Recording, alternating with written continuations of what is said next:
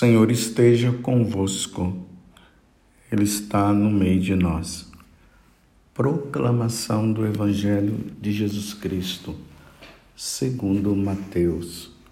Glória a vós, Senhor.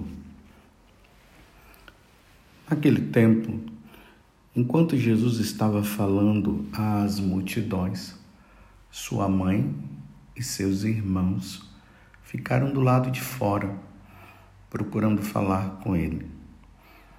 Alguém disse a Jesus: Olha, tua mãe e teus irmãos estão aí fora e querem falar contigo. Jesus perguntou àquele que tinha falado: Quem é minha mãe? E quem são meus irmãos? E estendendo a mão para os discípulos, Jesus disse: Eis minha mãe e meus irmãos. Pois todo aquele que faz a vontade do meu Pai que está nos céus, esse é meu irmão, minha irmã e minha mãe. Palavra da salvação. Glória a vós, Senhor. Meus irmãos, continuamos nesse tempo onde nós estamos no tempo comum, meditando o dia a dia de nosso Senhor Jesus Cristo dentro da liturgia da Santa Missa, dentro do sacrifício do Senhor. É ali, no púlpito, quando nós sacerdotes dirigimos a palavra para vocês, é que Deus fala. Deus nos fala através da leitura, que é proclamada, que é anunciada. Geralmente nós vemos ali a primeira leitura, que é sempre uma leitura do Antigo Testamento, na maioria das vezes. Em seguida nós temos um salmo, onde nós rezamos, e neste salmo nós fazemos a passagem para a proclamação do Evangelho, a Boa Nova, aonde Jesus fala diretamente conosco através da boca do sacerdote, que na verdade o sacerdote é o próprio Jesus que está anunciando, que está falando. É por isso que depois que a leitura é proclamada, o sacerdote diz palavra da salvação. E todos nós respondemos: Glória a vós, Senhor. E como nós temos um pouco de dificuldade de entender a palavra de Deus, o próprio sacerdote, aquele que é ordenado e que é a pessoa de Cristo, persona Christi, ele explica para que nós possamos entender melhor. E aí entra a homilia, onde nós somos alimentados com a palavra de Deus. Como eu sempre falo para vocês, isso é doutrina da igreja. Dentro do sacrifício da missa, nós somos alimentados de duas formas. Primeiro, pelo pão da palavra, e depois o pão da Eucaristia. Isto é meu corpo, isto é meu sangue. O Senhor se torna presente, o Senhor é oferecido em sacrifício ao Pai pela nossa redenção e depois ele se torna alimento para todos nós. Aqui está o sacrifício da Santa Missa. Não podemos perder a Santa Missa. Não podemos deixar de ir participar do sacrifício do Senhor. Ali acontece a atualização do sacrifício de nosso Senhor Jesus Cristo por nós. Então, hoje nós estamos agora nos alimentando. É o capítulo é, 12, do versículo 46 a 50 do Evangelho de São Mateus. E aqui tem um, uma questão que causa um nó na nossa cabeça, né? igreja nos ensina que a Virgem Maria ela foi virgem antes do parto, no parto e depois do parto. Isto significa que Maria, a mãe de Jesus, a mãe do nosso Deus e nossa mãe, ela não teve relação sexual com São José, não. Não vamos entrar nesta onda protestante. Os protestantes acabaram acreditando nisso só por causa dessa passagem do Evangelho de hoje. Olha, uma pessoa lá no meio da multidão, quando Jesus estava fazendo a pregação, alguém da multidão disse: Olha, tua mãe e teus irmãos estão aí fora e querem falar contigo. E como os protestantes têm essa questão de tudo que está na Bíblia e o que está escrito, aquela coisa tudo, né? Toda, é, Está na Bíblia? Está na Bíblia? Se está na Bíblia, então é. Então, se está na Bíblia que essa pessoa falou, olha, tua mãe e teus irmãos estão aí fora e querem falar contigo, então Jesus teve irmãos. Então significa que depois do nascimento de Jesus, São José e Nossa Senhora começaram a ter relação sexual, os dois, e aí surgiram os outros irmãos, esses irmãos que estão que está sendo falado aqui. No ano de 2005, ali por volta de setembro de 2005 a julho de 2007, ou de 2006, me desculpa. Então, setembro de 2005 a julho de 2008, mais ou menos isso aí, eu tive a graça de morar lá na Terra Santa. Eu não estou falando isso aqui para me exibir, não. É só para contextualizar, para nós entendermos o Evangelho de hoje. Isso não me faz maior e nem menor do que ninguém, porque o que eu preciso é ser santo, né? Mas é só para entender melhor. E eu morei em Belém.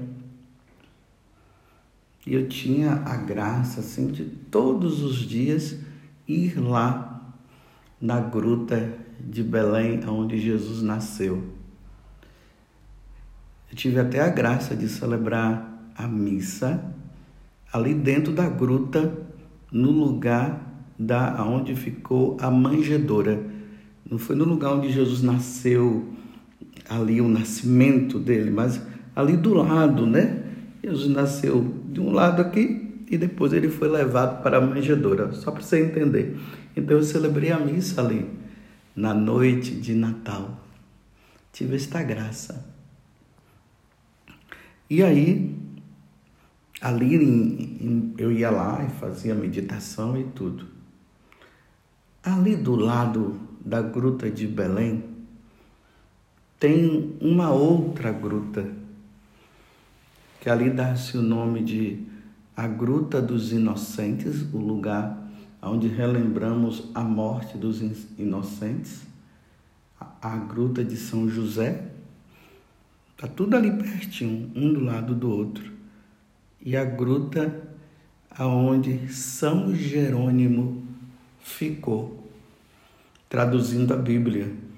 Então, lá pelos anos 386, então século IV, São Jerônimo foi enviado para lá para traduzir a Bíblia, a sagrada, a sagrada escritura do hebraico para o latim e do grego para o latim. E aí surge a Vulgata. E é a partir daí que vem a tradução para nossa língua.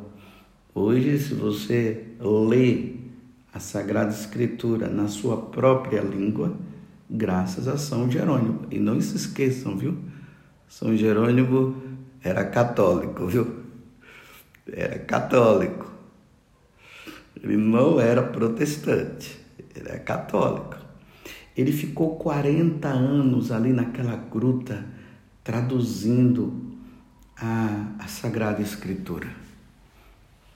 Para você ver que ali teve muito suor e teve também muita lágrima. Foram 40 anos. Imagina só. Ali, junto com uma pequena comunidade, Santa Eustáquia e Santa Paula, estava ali ele, com jejum, penitência, estudando, traduzindo a Sagrada Escritura. Quem já teve a oportunidade de ir nas peregrinações é, chegou ali e viu o local. Aqui eu quero relembrar para vocês, né? Em março do próximo ano haverá uma peregrinação. Eu e Vanúzia iremos levar os peregrinos lá. E, você, e aqueles que forem verão com seus próprios olhos. Sabendo também que nós já temos uma peregrinação também esse ano, não é para a Terra Santa, é em outubro, mas é para para Medjugorje, os santuários marianos. Já tem uma também nesse ano que já está totalmente é, preenchido, já tem as pessoas, né? então não tem mais como entrar. Mas a do ano que vem ainda tem, né? Tem pessoas que estão dizendo que já se inscreveu. E tem outras também que vão para a peregrinação de outubro de 2023, que será para os santuários franceses. Então vamos aí, vamos rezar, vamos pedir. Tem pessoas que estão dizendo assim: ah, eu não tenho como ir. Deus dará a graça, Deus dará. Mas voltemos agora à questão que eu quero colocar. Então, eu estou dando todo esse rodeio só para nós chegarmos a essa questão aqui. Olha, tua mãe e teus irmãos estão aí fora e querem falar contigo. E os protestantes ficam dizendo que Nossa Senhora depois teve outros filhos. Então, São Jerônimo, ele foi o que traduziu a Bíblia para o latim e depois foram sendo traduzidas para as outras línguas. fizeram essa questão, colocaram essa pergunta para ele. E aí, São Jerônimo, ele diz o seguinte: que há quatro formas de entendimento do significado de irmãos. Quatro formas. A primeira é segundo a natureza. E aí, São Jerônimo pega o livro de Gênesis, capítulo 25, então depois você pega lá também e lê, que ali está o nascimento de Esaú e Jacó. Então, eles eram irmãos por natureza. Por exemplo, eu tenho os meus irmãos, nascido lá da minha mãe. Minha mãe se chama Maria de Lourdes. Então, os seus irmãos de sangue que nós damos o, não, o nome. Depois, ele diz que há o segundo, a segunda forma de nós entendermos essa palavra irmãos, por nacionalidade, por nação. Então, lá em Deuteronômio, capítulo 17, de 14 a 15, quando há a escolha, quando Deus fala que o povo iria pedir um rei, aí Deus vai falar o seguinte: que o rei seja escolhido dentre os seus irmãos. Depois vocês leem lá, Deuteronômio 17, de 14 a 15. E Deus disse: não pode ser estrangeiros. Aí é por nacionalidade. Então, por exemplo, todos nós somos os brasileiros. Somos chamados irmãos. Por exemplo, nesse tempo que eu passei lá na Terra Santa, imagine eu convivendo com os judeus e convivendo com os árabes, os muçulmanos. Quando chegava aquelas peregrinações de brasileiros, meu Deus, eu ficava numa alegria. Eram meus irmãos, eu dava sorriso, eu saudava, entendeu? A nacionalidade. Quando nós só entendemos os irmãos por nacionalidade como quando nós estamos fora do país. Por exemplo, tem muita gente que está ouvindo, que vai ouvir essa homilia e que mora fora do Brasil. Então ele diz: Olha, é o meu irmão, é o meu irmão, né? Mas não é irmão de sangue, se referindo à minha pessoa, né? Aí nós vemos a língua, nós entendemos, é a nossa língua, então ali nós dizemos: é o nosso irmão. Esse é o segundo grupo de irmãos que é, São Jerônimo fala. Aos irmãos também por parentesco, por parentes. Então, por exemplo, você pega lá o Gênesis capítulo 13, versículo 8. Ali há um momento em que está falando de Abraão e Ló, aquele momento que fala sobre as terras, e Abraão ele fala: olha, que não haja contenda entre nós, porque nós somos irmãos. Ora, mas Abraão não era irmão de sangue de, de Ló. Pelo contrário, Ló era filho de, é, de Arão.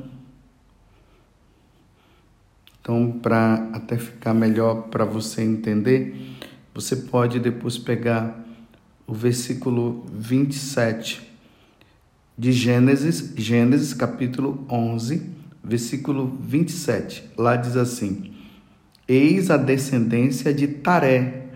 Taré foi o pai de Abraão e foi o pai de Arão.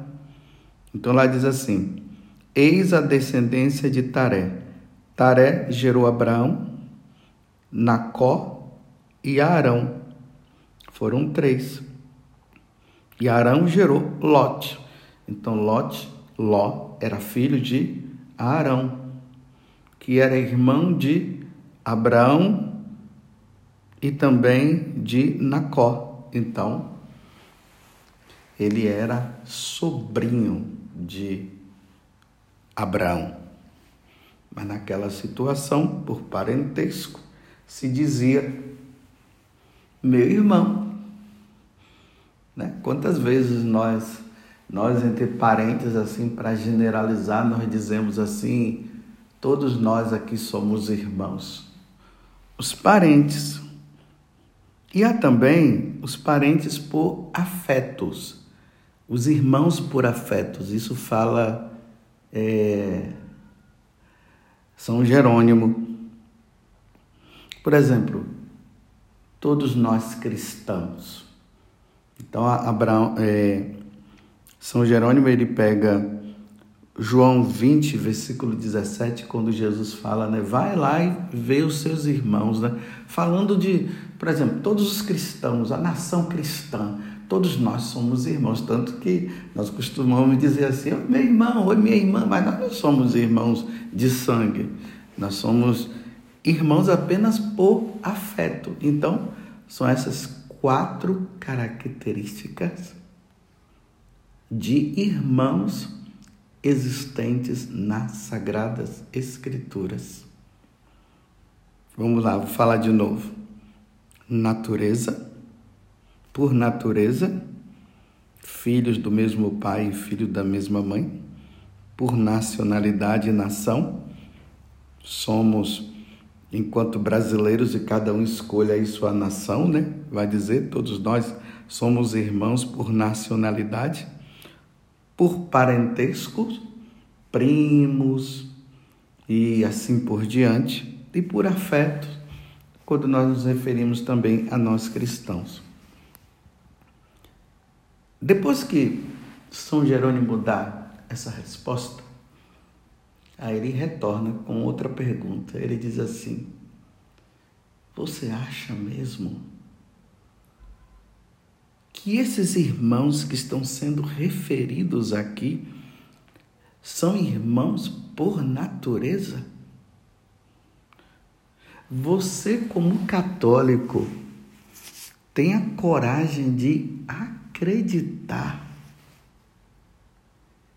que a Virgem Maria, a cheia de graça, diante de um tal propósito, um grande propósito, dela se tornar a mãe de Deus, a mãe de nosso Senhor Jesus Cristo. Depois que Jesus nasceu, aí José começou a ter relação sexual com com Nossa Senhora. E aí nasceram os outros irmãos? O próprio São Jerônimo vai dizer que esses irmãos aí é por parentesco. Que esses irmãos aí são filhos de uma outra Maria. Então eu volto a perguntar para você: você acredita? Você tem a coragem de se deixar levar por essas heresias? Não, meus irmãos, eu estou com a fé da igreja. Eu estou com São Jerônimo, o tradutor da Sagrada Escritura para o latim.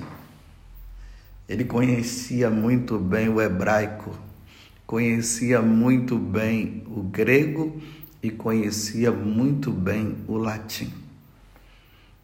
Ele tem propriedade de falar isso. E vou dizer uma coisa: São Jerônimo é São Jerônimo, viu? Católico, não era protestante.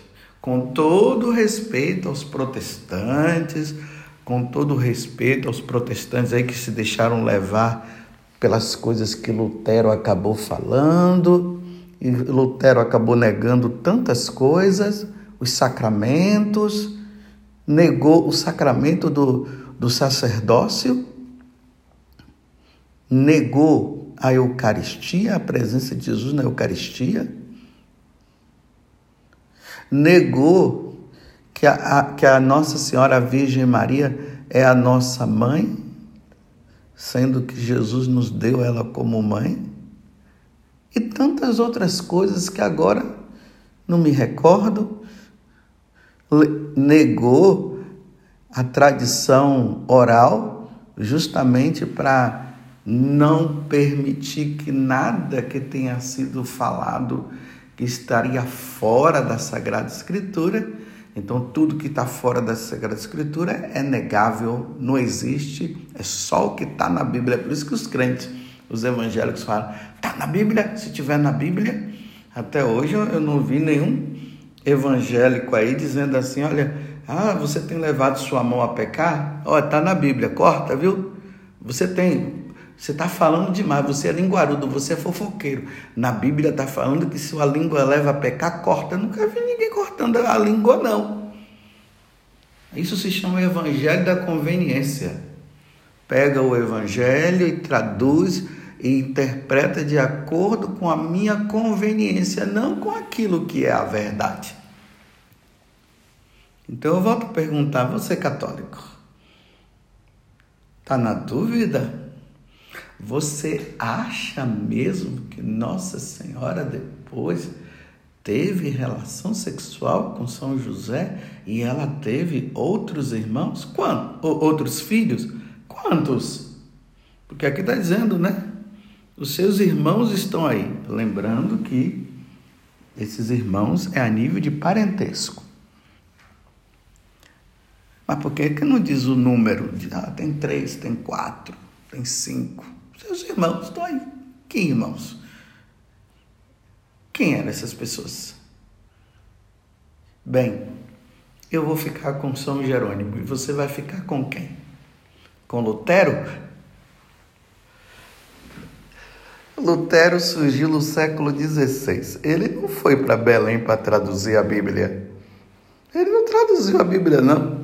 Ele pegou já do alemão traduzido, né? Já na língua dele, e aí fez o que ele quis. Ou você vai pegar um sacerdote católico, inspirado por Deus, que ficou 40 anos na, ali do lado da gruta de Belém, traduzindo a Sagrada Escritura. Foram 40 anos, você sabe o que é 40 anos? Muitos que estão me ouvindo aí nem 40 anos têm. E você que tem 40 anos, observe, olhe para trás. Foi sua vida, a vida toda sua, ele traduzindo. E ele disse tudo isso que eu acabei de falar para você. Vamos ficar com a Igreja Católica? Ou vamos ficar com Martim Lutero, que surgiu ali no século XVI? E agora vem com essa história dizendo que não é bem assim que Maria teve outros filhos. Meu Deus do céu, não vamos cair nesta onda. Aí agora Jesus, ele vem mostrar para nós uma grande coisa, que é o que nós acabamos de de ouvir quando eu estava explicando, né? Por nacionalidade, por afeto. Lembra? Então agora Jesus diz assim: quem é que são meus irmãos? Hein? Quem é meus irmãos? Quem é minha mãe? Quem são meus irmãos? Todo aquele que faz a vontade de Deus. Então, todos aqueles que se tornam, que são batizados, se tornam filho de Deus por adoção. Porque o filho primogênito do Pai, gerado do Pai, na eternidade, por toda a eternidade, é Jesus Cristo. Então nós nos tornamos irmãos pelo batismo, então, por afeto, Entendeu? Por afeto. Ali diante do que é, São Jerônimo falou. Nós somos irmãos, é por isso que nós falamos. Ah, quem é que faz a vontade de Deus? O católico que é fiel, o batizado fiel, esse faz. Então agora sim, nós somos irmãos. Aí lá no céu, quando nós chegarmos e se Deus nos conceder essa graça, meus irmãos, de nós nos salvarmos e vamos lutar pela nossa santidade e vamos ser santos mesmo, vamos é, extirpar o pecado da nossa vida, vamos ser fiéis a Deus sim. E quanto mais nos chamarem de radicais, aí é que nós vamos dizer: eu, eu ainda não sou radical, não, eu tenho que ser mais. E vamos ser santos. Aí sim todos nós seremos irmãos diante de um único Pai que é Deus.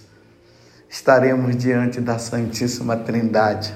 Lá nós contemplaremos a face do Pai, a face de Jesus Cristo e a face do Espírito Santo. E ela vai estar lá também, viu? Ela vai estar lá. Nossa mãe vai estar lá porque Jesus nos deu ela como mãe. Louvado seja nosso Senhor Jesus Cristo, para sempre seja louvado. E a nossa mãe, Maria Santíssima.